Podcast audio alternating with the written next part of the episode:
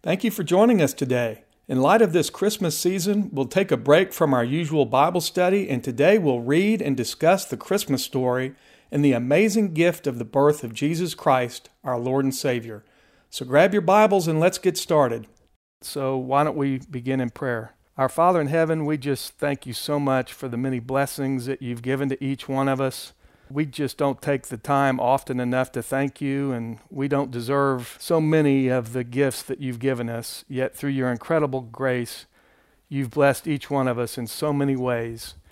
And most of all, we just want to thank you for your son at this Christmas time, who you've sent as a free gift to us to come and take on all our sins and then die a terrible death on the cross. We know he was buried. We believe that. And we believe he rose again on the third day and was seen by over 500 people to prove that he, in fact, was who he said he was your Son, sent to us as an incredible and amazing gift to provide for the forgiveness of our sins and our salvation and our eternal life with you. And we are so sorry that we continue to sin.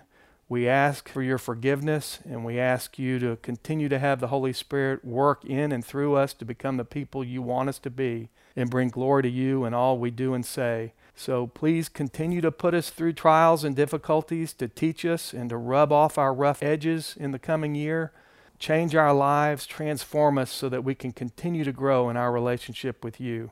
Father, we'll probably all be meeting, or some of us will, meeting with family and friends during this Christmas season, and we just ask that you help us to reflect Jesus to those that we come in contact with, not only by our words, but by our actions. And if it be your will, give us the appropriate opportunity to help someone else receive the incredible gift of your Son our Lord and Savior that you've given to us through your amazing grace that you also offer to them if they will only receive it. And just help us to facilitate that in the appropriate time, Father. We ask you to continue to bless this group as well as those who are not able to join us today and help bring us more focus on you in the coming year rather than ourselves. Please, Father, speak through me as I read the story of the birth of your Son and let your words continue to transform us so that we can show other people the tremendous peace and love that we have and that can only come from you. And we ask all this through your Son, Jesus our Lord. Amen. Okay, so open up your Bibles. We're going to be flipping around really between, it's just the way the story lays out in the Bible. Find Matthew and find Luke. Matthew 1 and 2 and Luke 1 and 2 is where we're going to spend most of our time today although I am going to show you a couple of Old Testament prophecies that we'll kind of refer back to. In fact, I'd like to get started first. You know where you are in Matthew, first book of the New Testament. And if you'll go to Matthew and just flip back a couple of pages, I want to set this up first. Let's begin in Malachi chapter 2. So that's the last book of the Old Testament, Malachi. And I'm in Malachi 2, verse 1. And this is how the Old Testament closes out it says, Behold, I'm going to send my messenger, and he will clear the way before me, meaning Christ. And the Lord whom you seek will suddenly come to his temple, and the messenger of the covenant in whom you delight, behold, he is coming, says the Lord of hosts. And then flip to the very last page of the Old Testament, Malachi chapter 4, I'll begin in verse 5. Behold, I'm going to send you Elijah the prophet before the coming of the great and terrible day of the Lord, and he will restore the hearts of the fathers to their children, and the hearts of the children to their fathers, lest I come and smite the land with a curse. So the Old Testament closes out, and there is no prophecy for over a 400 year period. Prophets are silent, okay? That's where we are with the beginning of the story. So now I want you to flip over to Luke, Matthew, Mark, Luke. Let's go to Luke 1, and we're going to begin with the story.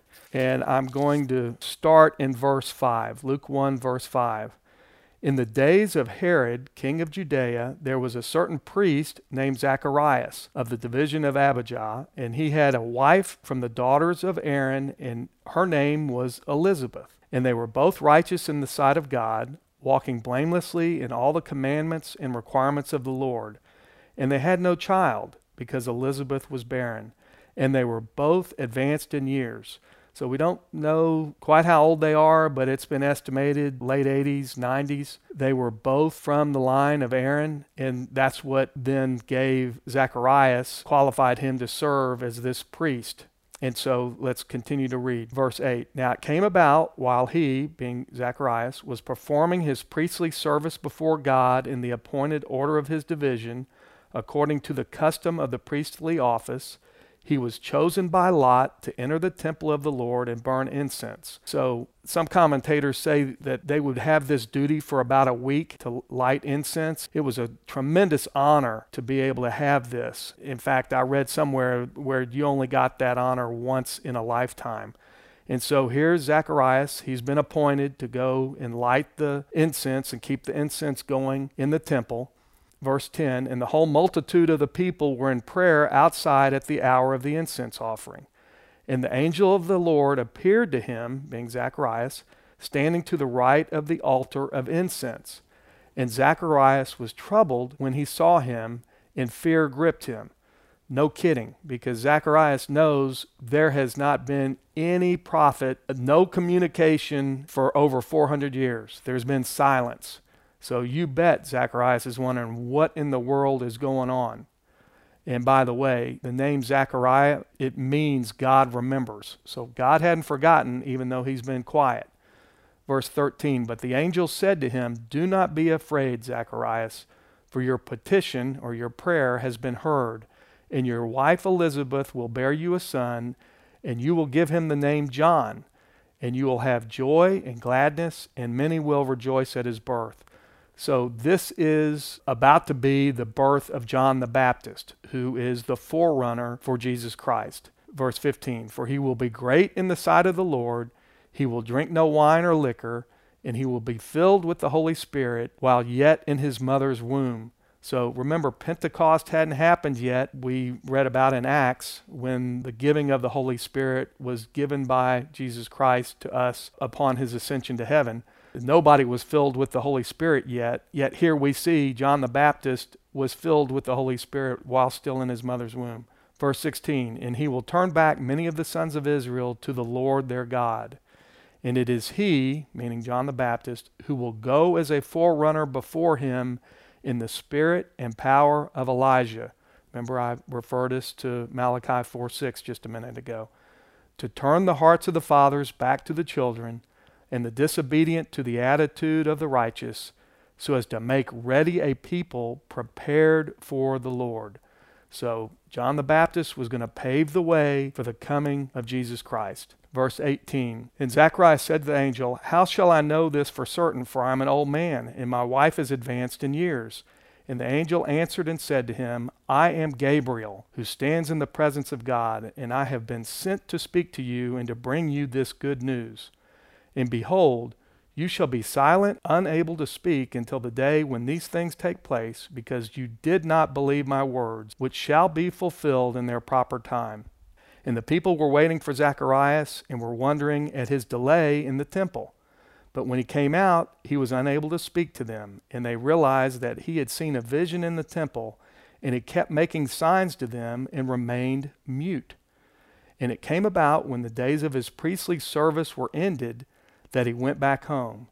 And after these days, Elizabeth, his wife, became pregnant, and she kept herself in seclusion for five months, saying, This is the way the Lord has dealt with me in the days when he looked with favor upon me to take away my disgrace among men. Verse 26 Now, in the sixth month, okay, so this is the sixth month of Elizabeth's pregnancy, the angel Gabriel, same angel, was sent from God to a city in Galilee called Nazareth, to a virgin engaged to a man whose name was Joseph, both of the descendants of David, and the virgin's name was Mary. And coming in, he said to her, Hail, favored one, the Lord is with you. And she was greatly troubled at this statement, and kept pondering what kind of salutation this might be.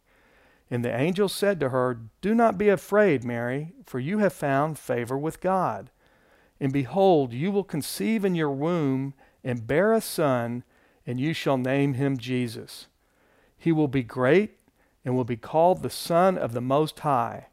And the Lord God will give him the throne of his father David, and he will reign over the house of Jacob forever, and his kingdom will have no end. So let me just point out a couple of things. The name Jesus is actually a derivative of the name Joshua. You'll remember Joshua was the one who was selected to replace Moses to lead the Israelites into the Holy Land. And now Jesus, also Joshua, will lead us out of the bondage of sin. It also means deliverer. And you can see here that he will be given the throne of his father David, fulfilling the Davidic covenant that we studied back in 2 Samuel chapter 7, verses 12 through 16. Verse 34 And Mary said to the angel, How can this be, since I am a virgin? And the angel answered and said to her, The Holy Spirit will come upon you, and the power of the Most High will overshadow you. And for that reason, the holy offspring shall be called the Son of God. And behold, even your relative Elizabeth. So Elizabeth is her relative, is Mary's relative, probably a cousin through their mothers, because Mary, we will see, is from the line of David, and Elizabeth is from the line of Aaron, so most likely cousins. And he says, And behold, even your relative Elizabeth has also conceived a son in her old age, and she who was called barren is now in her sixth month for nothing will be impossible with God. And Mary said, Behold, the bondslave of the Lord, be it done to me according to your word. And the angel departed from her. Now at this time, Mary arose and went with haste to the hill country. By the way, that's not the hill country of Texas, just in case you were wondering, to a city of Judah, and entered the house of Zacharias and greeted Elizabeth. And it came about that when Elizabeth heard Mary's greeting, the baby leaped in her womb, and Elizabeth was filled with the Holy Spirit. So now we see Elizabeth is filled with the Holy Spirit before Pentecost. Verse 42 And she cried out with a loud voice and said, Blessed among women are you, and blessed is the fruit of your womb. And how has it happened to me that the mother of my Lord should come to me. Now, how did Elizabeth know that the mother of Jesus Christ, the Lord, is Mary? Obviously, the Holy Spirit is helping her become aware of this. 44 For behold, when the sound of your greeting reached my ears, the baby leaped in my womb for joy. And blessed is she who believed that there would be a fulfillment of what had been spoken to her by the Lord. And Mary said, My soul exalts the Lord and my spirit has rejoiced in God my Savior. For he has regard for the humble state of his bondslave. For behold, from this time on all generations will count me blessed. For the mighty one has done great things for me in his holy name, and his mercy is upon generation after generation toward those who fear him. He has done mighty deeds with his arm, he has scattered those who were proud in the thoughts of their heart. He has brought down rulers from their throne, and he has exalted those who were humble. He has filled the hungry with good things, and he sent away the rich empty handed. He has given help to Israel, his servant. In his remembrance of his mercy, he has spoke to our fathers, to Abraham and his offspring forever. And Mary stayed with her about three months and then returned to her home. Now the time had come for Elizabeth to give birth, and she brought forth a son. Okay, so that sets up John the Baptist and now Mary, the announcement through the angel Gabriel that she will be giving birth as a virgin to the Son of God. And now, if you'd flip over to Matthew 1, and I want to briefly, I'm not going to go into as much detail because we studied this. If you're interested in more detail, you can go back and listen to the podcast on Matthew 1 on this genealogy. Matthew 1 begins, verse 1 through 17, is actually the genealogy of Joseph. Okay? And this takes Jesus Christ, it takes his lineage all the way back to Abraham, okay? You can see it begins in verse 1 the book of the genealogy of Jesus Christ, the son of David, the son of Abraham. Abraham, to Abraham was born Isaac, Isaac, Jacob, Jacob to Judah. You can keep reading on. There's some interesting names in here A lot of times you just scan over this, but if you go listen to the lesson that we did on this, it's just fascinating. Some of the people that are in the lineage of Jesus Rahab, the harlot, as well as others. Ruth, you can read the story of Ruth. But in any event, you can see, and to Jesse was born David the king, that's in verse 6.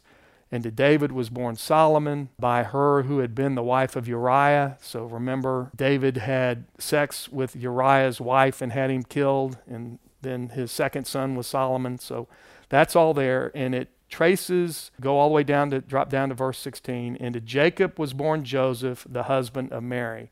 So you might say, well, wait a minute. Joseph isn't the father of Jesus. Why are we going through all this genealogy like this in Matthew? Well, Joseph is still the adoptive father of Jesus, and that is very important. He has legal lineage all the way back to David as an adopted son of Joseph, and that's very important in Jewish law that you have this lineage, okay? And so through David, he can trace his lineage, his legal lineage, all the way back to David all the way back to Abraham. All right? Now, you might say, well, it seems like it'd be more important to understand Mary's lineage. Great question. Let's flip over to Luke 3. Go back over to Luke, Luke 3. I'm just going to cover this real quick because we've spent some time on this some time ago. Again, you can go back and listen to the lesson. Go to Luke 3. That's three books over to the right. And I'm going to begin. Let me just hit a couple of these. Luke 3, begin in verse 23. And when he had began his ministry, Jesus himself was about 30 years of age, being supposedly the son of Joseph. Okay, well, he wasn't the actual son, he was the adopted son of Joseph, but this is actually giving the lineage of Mary. Okay, and when it says son, as you read through here, think of it as son in law, father in law, father. That's what those words mean. And so you see where it talks about Eli. Eli was actually, Jesus is Eli's grandson through Mary. So Mary is a descendant from Eli. Joseph didn't beget Jesus, the Holy Spirit did, God did. And here we can track through and see the lineage of Mary. And it actually, this lineage that Luke provides goes all the way back to Adam, if you look over on verse 38. So it takes Mary's lineage all the way back to Adam, which is also interesting. But just so you understand how this works, so both Mary and Joseph were both descendants of David. Joseph descended, as we saw, from Solomon, and Mary descended from Solomon's brother named Nathan. Okay? You can see where Nathan is over on verse 31 just to clarify all that. Okay? So now we've got Jesus traced all the way back to David, fulfilling all the prophecy that the Messiah would come from the line of David. And we got it covered both through Joseph as well as Mary. Not much other than that is really known about Mary. She was probably from a poor family in Nazareth. She did have a sister named Salome who happened to be the mother of the two disciples, James and John. They were brothers. Remember, we've talked about them. Peter, James, and John were the three closest disciples to Jesus. And so James and John are cousins to Jesus, just to kind of set that up, just so you know who all these people are. Okay? So that's the lineage. So now let's go back over to Matthew. Sorry, I'm flipping you around, but that's just how this is organized. Let's go to Matthew 1, and I'm going to continue with the birth of Christ now, beginning in chapter 1, verse 18. Now, the birth of Jesus Christ was as follows. When his mother Mary had been betrothed to Joseph, before they came together, she was found to be with child by the Holy Spirit. So back then, Usually there was this betrothal period. You can think of it as an engagement period, but it was really more than that. Typically, there was a contract that the families had already entered into. So they had a contract of marriage but they weren't allowed to come together. There was a, usually about a one year probation period to wait to test the faithfulness and to see that the wife was, in fact, a virgin. They weren't allowed to have sex during that period of time. There was this betrothal period. And yet, look what happens. Joseph finds out that she's pregnant. And this is devastating to Joseph. It's an embarrassment to the family. Back then, adultery or sex outside of marriage, things of this nature, somebody who's betrothed, it was such a bad sin, you could be stoned for it. And so let's see what Joseph does. Verse 19. And Joseph, her husband, being a righteous man and not wanting to disgrace her, desired to put her away secretly. He was looking for a way out, a divorce. But when he had considered this, behold, an angel of the Lord appeared to him in a dream, saying, Joseph, son of David, do not be afraid to take Mary as your wife, for that which has been conceived in her is of the Holy Spirit. So, sure, he was afraid. They were going to have a lot of scorn and ridicule.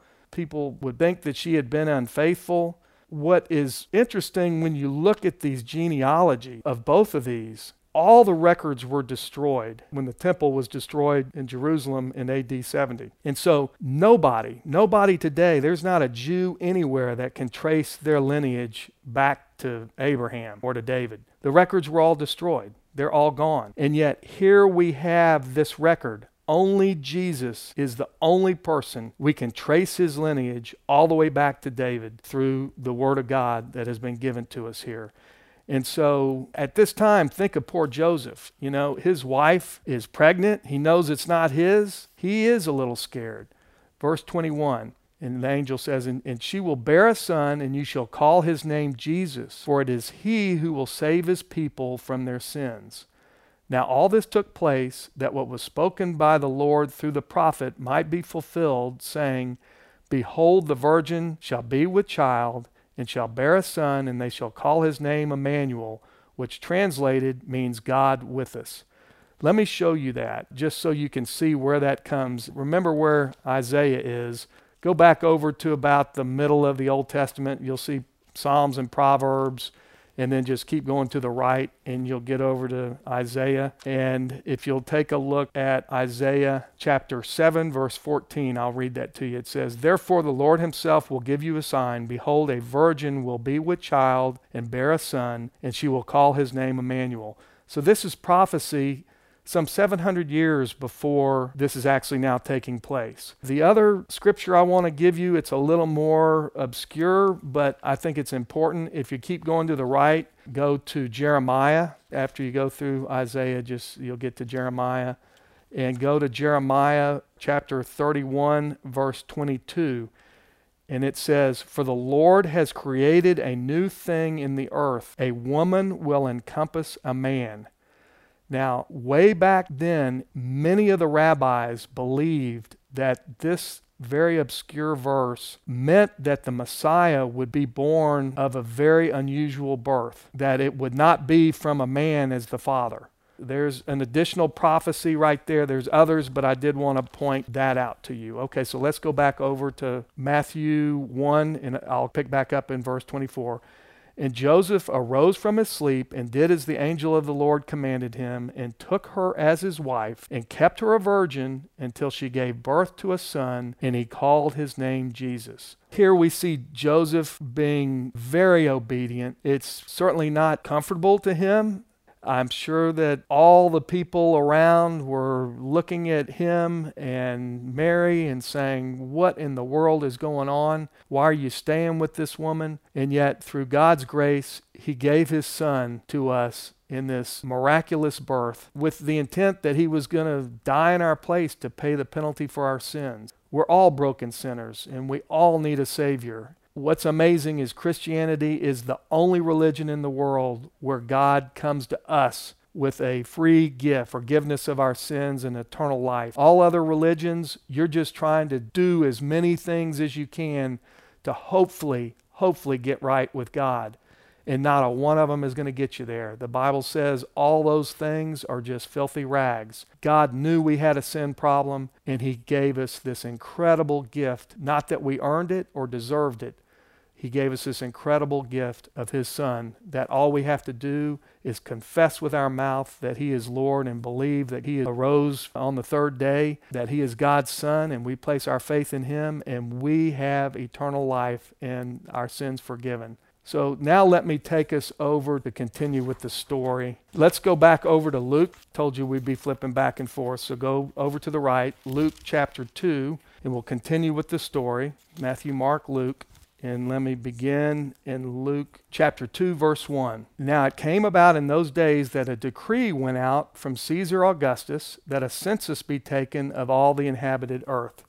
This was the first census taken while Quirinius was governor of Syria. Okay, so this is actually his real name is Octavius. He was born in 63 BC. Julius Caesar was his great uncle. And when Julius Caesar was assassinated in 44 BC, when his will was read, Octavius was the sole heir, and he was like 19 years old and became emperor of Rome. And the Senate gave him lots of power and called him Caesar Augustus. So that's who this is. What we're going to see, there are lots of things that are now just going to come together that are beyond coincidence. First of all, we've already seen the Messiah was to come from David's line. I'll show you a verse. He's to be born in Bethlehem. You don't move a pregnant wife very easily. We're going to see she's got to get moved to Bethlehem so that that's where Jesus can be born. The first ever census is now taking place, and that's what gets Mary to Bethlehem. This can't be a coincidence, all right? And all of these are fulfilling prophecy. Let's watch what happened. Verse 3 And all were proceeding to register for the census, everyone to his own city. And Joseph also went up from Galilee, from the city of Nazareth. Remember, that's where they lived to Judea, to the city of David, which is called Bethlehem, because he was of the house and family of David. So you had to go register where your family was from. So even though they lived in Nazareth, they had to go to Bethlehem to register for this census.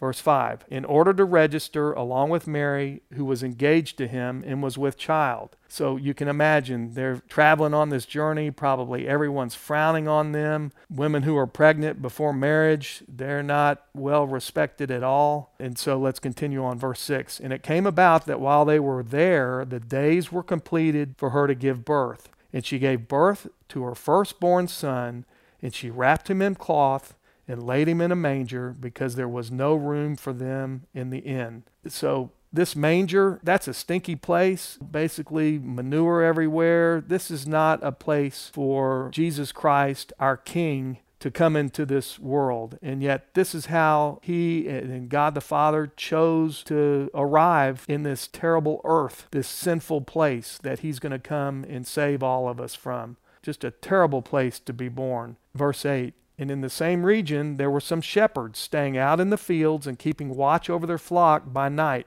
By the way, there's almost nobody lower than shepherds. They were like nomads. Yet, this is who God chooses to tell first, not the religious leaders, not the Jewish religious leaders. He chooses to tell the lowly of the low about the birth of his son. Verse 9 And an angel of the Lord suddenly stood before them, meaning these shepherds and the glory of the Lord shone around them, and they were terribly frightened. It doesn't say who this angel is. Might have been Gabriel, who had already spoken to Mary and Elizabeth, but it doesn't say. Verse 10 And the angel said to them, Do not be afraid, for behold, I bring you good news of a great joy which shall be for all the people. So notice that, not just for Jews. Verse 11 For today in the city of David, meaning Bethlehem, there has been born for you a Savior who is Christ the Lord, meaning the Messiah. And this will be a sign for you. You will find a baby wrapped in cloths and lying in a manger.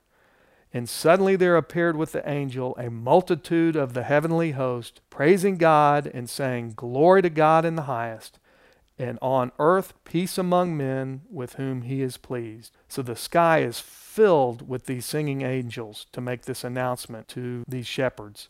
Verse 15 And it came about when the angels had gone away from them into heaven that the shepherds began saying to one another, Let us go straight to Bethlehem then, and see this thing that has happened, which the Lord has made known to us. So the shepherds, they did something about what they had seen. How many people do we know that they hear and they do nothing about it? They don't even want to go even look into it. They don't even want to know anything about Jesus. They hear us speak the word Jesus and they're not even interested in learning more. Yet these shepherds, they wanted to do something about it. A lot of people just say, No, I don't need Jesus. I can figure it out on my own. And by the way, think how hard it might be to even find a baby in a manger somewhere. But they trust God. Verse 16, and they came in haste, so they went fast, and they found their way to Mary and Joseph and the baby as he lay in the manger. And when they had seen this, they made known the statement which had been told them about this child. And all who heard it wondered at the things which were told to them by the shepherds. But Mary treasured up all these things, pondering them in her heart. And the shepherds went back, glorifying and praising God for all that they had heard and seen, just as had been told to them. And when eight days were completed before his circumcision, his name was then called Jesus, the name given by the angel, meaning Gabriel, before he was conceived in the womb. And when the days of their purification according to the law of Moses was completed, they brought him up to Jerusalem and presented him to the Lord. Okay, so now I want you to flip back over to Matthew. Now we're going to go back to Matthew 2 and kind of finish out the story. And I'll begin in verse 1. Now, after Jesus was born in Bethlehem of Judea in the days of Herod the king, behold, Magi from the east arrived in Jerusalem, saying, Where is he who has been born king of the Jews? For we saw his star in the east and have come to worship him. So these magi, these are probably some really wealthy people. Everyone assumes there's three of them because, as we'll see, and you remember from the story, there's three gifts. It doesn't say how many people there were. In fact, they were wealthy. There may have been an entourage of people traveling, but in any event, don't get all worked up about that there's a bigger problem with what we see in the nativity scenes. I'm going to talk about that in a minute. So we've got these three magi. Sometimes they're called the three kings, probably very wealthy people. And they have seen this sign and they're looking, they want to come worship the king of the Jews. Verse 3 And when Herod the king heard of it, he was troubled, and all Jerusalem with him. And he's troubled because he probably thought, uh oh, this is the Messiah king, which typically, when a new king came, he killed the existing king. So that's probably going to mean the end of Herod, at least the end of his power. So Herod's really worried about this, and he thinks he can just get rid of the Messiah and be done with him. So let's see what happens. Verse 4 And gathering together all the chief priests and scribes of the people, he, being Herod, began to inquire of them where the Christ was to be born. By the way, everybody knew where he was to be born. All you had to ask is, Where were you born? Bethlehem? Yeah, uh, must be the Messiah, right? Everybody knew. It's in the prophecy. Everybody knew. Even the scribes and the Pharisees knew verse 5 And they said to him, In Bethlehem of Judea, for it has been written by the prophets, And you, Bethlehem, land of Judah, are by no means least among the leaders of Judah, for out of you shall come forth a ruler who will shepherd my people Israel. So that's out of Micah 5 2, if you want to go look at that. So that's the prophecy that said that Jesus was going to be born, the Messiah is going to be born in Bethlehem. Everybody knows it. Verse 7 Then Herod secretly called the Magi and ascertained from the time the star appeared. So he wanted to now figure out, well, when was he born? Okay, he was born in Bethlehem, but how long ago? Verse 8 And he sent them to Bethlehem and said, Go and make careful search for the child, and when you have found him, report to me that I too may come and worship him. Well, he had no intention of worshiping Jesus. He's looking for Jesus to get rid of him. Verse 9 And having heard the king, they went their way, and lo, the star which they had seen in the east went on before them until it came and stood over where the child was. So here we have another supernatural, a star leading them to where the child was. Verse 10 And when they saw the star, they rejoiced exceedingly with great joy. And they came into the house and saw the child with Mary his mother, and they fell down and worshipped him. And opening their treasures, they presented to him gifts of gold and frankincense and myrrh. And having been warned by God in a dream not to return to Herod, they departed for their own country by another way. Probably their whole entourage. Let me point out these gifts, these were very expensive gifts. And gold, it may have been given for his royalty, frankincense, probably given for his deity, and myrrh really represented his humanity. Myrrh was something that was used in embalming. That's the human aspect of these, but very expensive gifts. And what these gifts provided, Mary and Joseph didn't have money. And so these gifts, what we're going to see, are going to enable them to travel to Egypt and escape Herod. So, verse 13 And now, when they had departed, behold, an angel of the Lord appeared to Joseph in a dream, saying, Arise and take the child and his mother and flee to Egypt and remain there until I tell you, for Herod is going to search for the child to destroy him. And he arose and took the child and his mother by night and departed for Egypt, and was there until the death of Herod, that what was spoken by the Lord through the prophet might be fulfilled, saying, Out of Egypt did I call my son. So that's out of Hosea, if you want to look at that over in the Old Testament, Hosea 11:1. Another prophecy because it actually also says that the Messiah would come out of Egypt. So had to get Jesus to Bethlehem, had to get Jesus to Egypt. A lot going on to fulfill all these prophecies. So let me continue on here.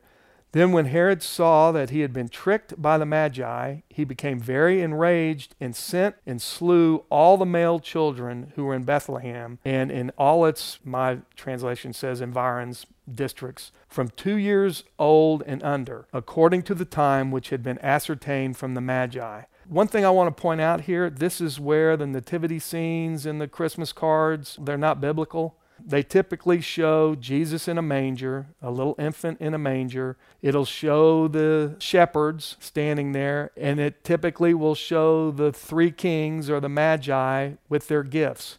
Well, the, the magi with their gifts came much later. You can see, verse 11, they came into the house and saw the child. So Jesus is probably, we know Jesus is less than two years old because we read here that's what they determined it was two years or younger. He's probably between a year and maybe 18 months. Anyway, he's less than two years old. He's not an infant. The Magi don't appear at the manger, they come to his house.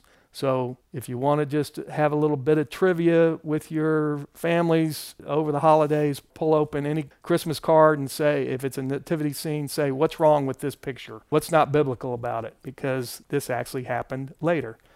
Uh, just a little interesting point there that everyone gets confused. And so, verse 17 Then that which was spoken through Jeremiah the prophet was fulfilled. This is another prophecy out of Jeremiah. It's Jeremiah 31 15, if you want to look at it. A voice was heard in Ramah. Ramah is a town that's very close to Jerusalem, it's about five miles north. Weeping and great mourning, Rachel weeping for her children, and she refused to be comforted because they were no more. So all these babies are killed. They're all killed, two years and younger. And mothers are weeping and in great mourning because all these children are killed. Verse 19 But when Herod was dead, behold, an angel of the Lord appeared in a dream to Joseph in Egypt, saying, Arise and take the child and his mother and go into the land of Israel. For those who sought the child's life are dead meaning Herod and probably others, but not the Pharisees and Sadducees, as we know how the story is going to play out. Verse 21 And he, being Joseph, arose and took the child and his mother and came into the land of Israel. But when he heard that Archelaus was reigning over Judea in place of his father Herod, he was afraid to go there. That's because Archelaus was killing many Jews. And being warned by God in a dream, he departed for the regions of Galilee. That's Joseph. So he takes them instead to Galilee. Verse 23 and came and resided in a city called Nazareth. Here's another prophecy that was spoken through the prophets might be fulfilled. He shall be called a Nazarene. So lots of prophecies fulfilled. This is just an amazing story. If you can't see God at work in so many different ways, making this all happen and fulfilling all this prophecy, and yet you look at Joseph, and he always does what he's told. We don't know a lot about Joseph. We assume that he had passed away before Jesus' crucifixion because he's not mentioned at all during that time. And in fact, Jesus tells the disciple John to take care of his mother. So we don't know that much about Joseph, but clearly he was obedient to God. He trusted God. God told him to do this, and he obeyed, very obedient. And he's a great model for us. Just do what God says. And he didn't put Mary away, he trusted God. let me just kind of wrap up and then let's talk about this. With everything that has to be done around Christmas, here we are, Christmas week, it really is easy to forget what we're really celebrating at Christmas, and that's the birth of God's Son, Jesus Christ. And I know it, it's often said during this time of year, it's better to give than to receive. And our focus turns to buying and giving others gifts to show how much we love and appreciate them. But it's easy to get so wrapped up in the commercialness of Christmas that it's easy to overlook the awesome and incredible gift that God has given to us. I mean, we are all broken sinners. And God has been very clear. He told us where there's sin, there's death. And so, no matter how hard we try, we all continue to sin. We all fall short of God's holiness. And there is nothing we can do to earn our way. Absolutely nothing. And people who say all religions lead to God, well, there is some truth to that. We'll all face judgment before God, but only those who have accepted His Son as their Lord and Savior are going to be saved. And everyone's going to live into eternity. If you've placed your faith in Jesus Christ, you will live into eternity with your sins forgiven and live with God and Jesus forever. If not, you're going to live separated from God for eternity. There's not such thing as annihilation. We all are going to live into eternity. And we've got to make the decision. We have to accept and receive the gift on this side in order to have eternal life with Jesus Christ on the other side.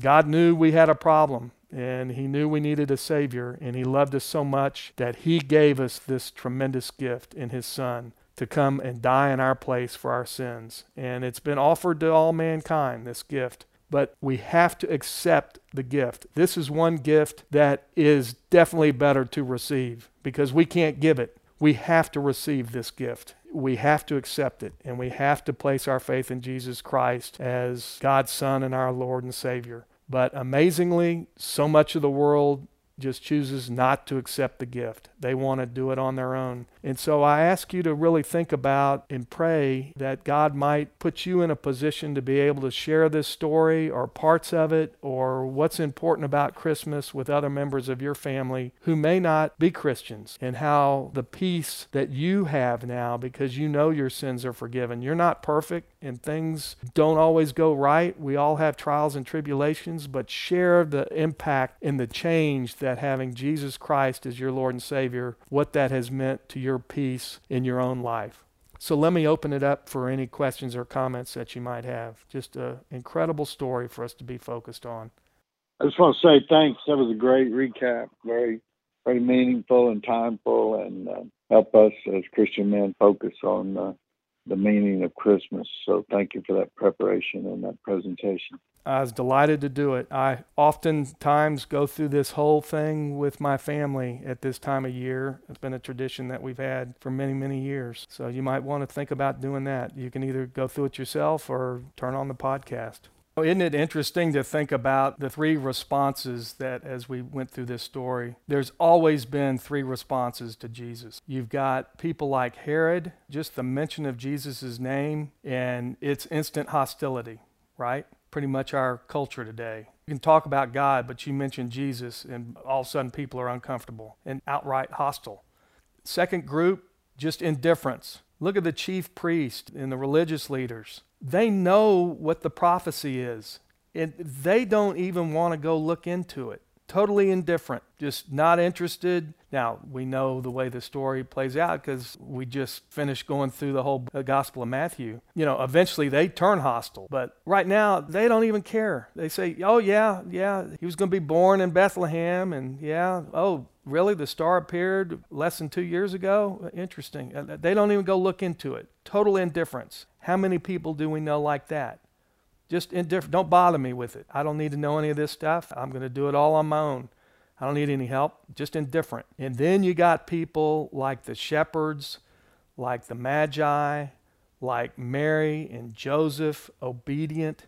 They want to worship and they want to obey. And that's what we're called to do as Christians. I think we just have to be mindful of the different reactions and just in a loving way, just try to help people as best we can, especially during this time of year, and family members who are just lost and they're not able to see their other family members, maybe because of COVID or what have you. And uh, people are hurting. They'll never have peace without the Lord Jesus Christ as their Lord and Savior. Thank you for joining us today. I'd love to hear from you. If you have any questions or comments, you can reach out to me at larryo'donnell.com. You can also sign up to receive this weekly podcast and my weekly blog at larryo'donnell.com. I hope you'll join us next time as we continue our study.